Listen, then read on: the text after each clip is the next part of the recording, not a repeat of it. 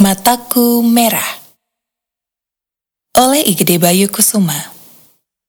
Penutur Desi Nurani. Musik ilustrasi oleh Windu Estianto. Diproduksi oleh Balai Bahasa Bali dan Pasar. Di hari Minggu yang cerah Aska memanfaatkan waktu liburnya dengan bermain telepon genggam di kamarnya. Aska ketagihan bermain telepon genggam hingga ia lupa waktu. Terlalu asyik dengan telepon genggamnya. Ia lupa jika ada tugas sekolah yang harus dikerjakan. Tiba-tiba terdengar teriakan ibu memanggil. Aska, ayo keluar dulu. Mari makan siang bersama keluarga. Aska pun mengikuti nasihat ibunya untuk makan siang bersama. Di meja makan, lagi-lagi Aska menatap layar teleponnya. Ayah Aska pun menasehati Aska agar tidak makan sambil berska pun mengikuti nasihat ibunya untuk makan siang bersama. Di meja makan, lagi-lagi Aska menatap layar teleponnya. Ayah Aska pun menasehati Aska agar tidak makan sambil bermain telepon genggam. Aska kembali ke dalam kamar dengan bibir cemberut. Di dalam kamarnya, ia mendengar teman-temannya memanggil. Mereka mengajak Aska bermain bola. Namun, Aska tidak memedulikan mereka. Ayah Aska pun ikut memanggil Aska untuk bersama-sama membersihkan akuarium. Hal ini dilakukan ayah agar Aska bisa berhenti sejenak bermain telepon genggam. Namun Aska tetap saja tidak menyahut. Ia terus menatap layar telepon genggamnya dan asyik bermain games. Tiba-tiba terdengar teriakan Aska. Ibu dan ayah langsung menuju kamar Aska. Mereka melihat Aska menangis sambil mengucak-ngucak mata. Aduh, aduh, ibu, mata Aska kenapa ya, bu?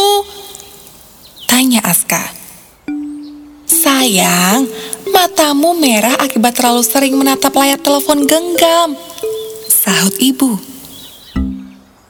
Ibu pun mengobati mata Aska dengan obat tetes untuk meredakan kemerahan tersebut. Aska pun merasakan matanya lega dan dapat melihat dengan jelas kembali. Nak, coba keluar sebentar.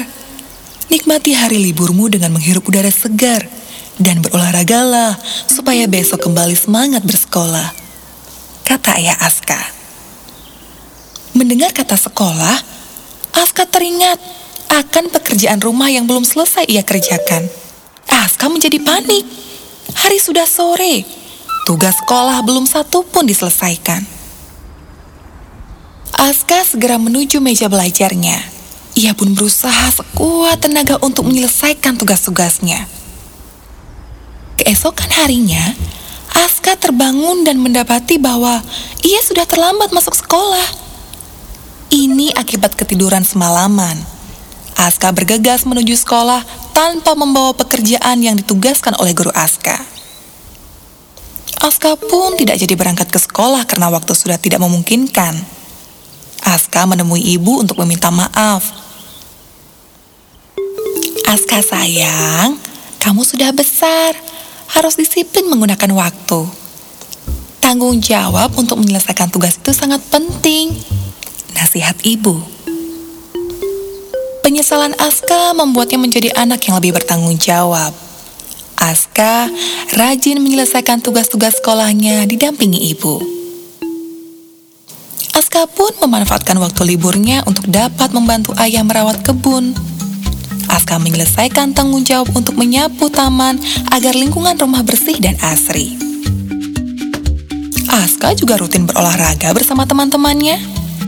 Aska memiliki lebih banyak waktu untuk melakukan hal-hal positif daripada terus bermain telepon genggam. Aska memahami bahwa hari libur adalah hari untuk lebih mendekatkan diri dengan ayah, ibu, dan adik. Mereka membicarakan hal-hal yang asyik dan seru. Teman-teman, jangan terlalu sering bermain telepon genggam ya. Disiplin waktu dan bertanggung jawab adalah hal penting untuk dibiasakan.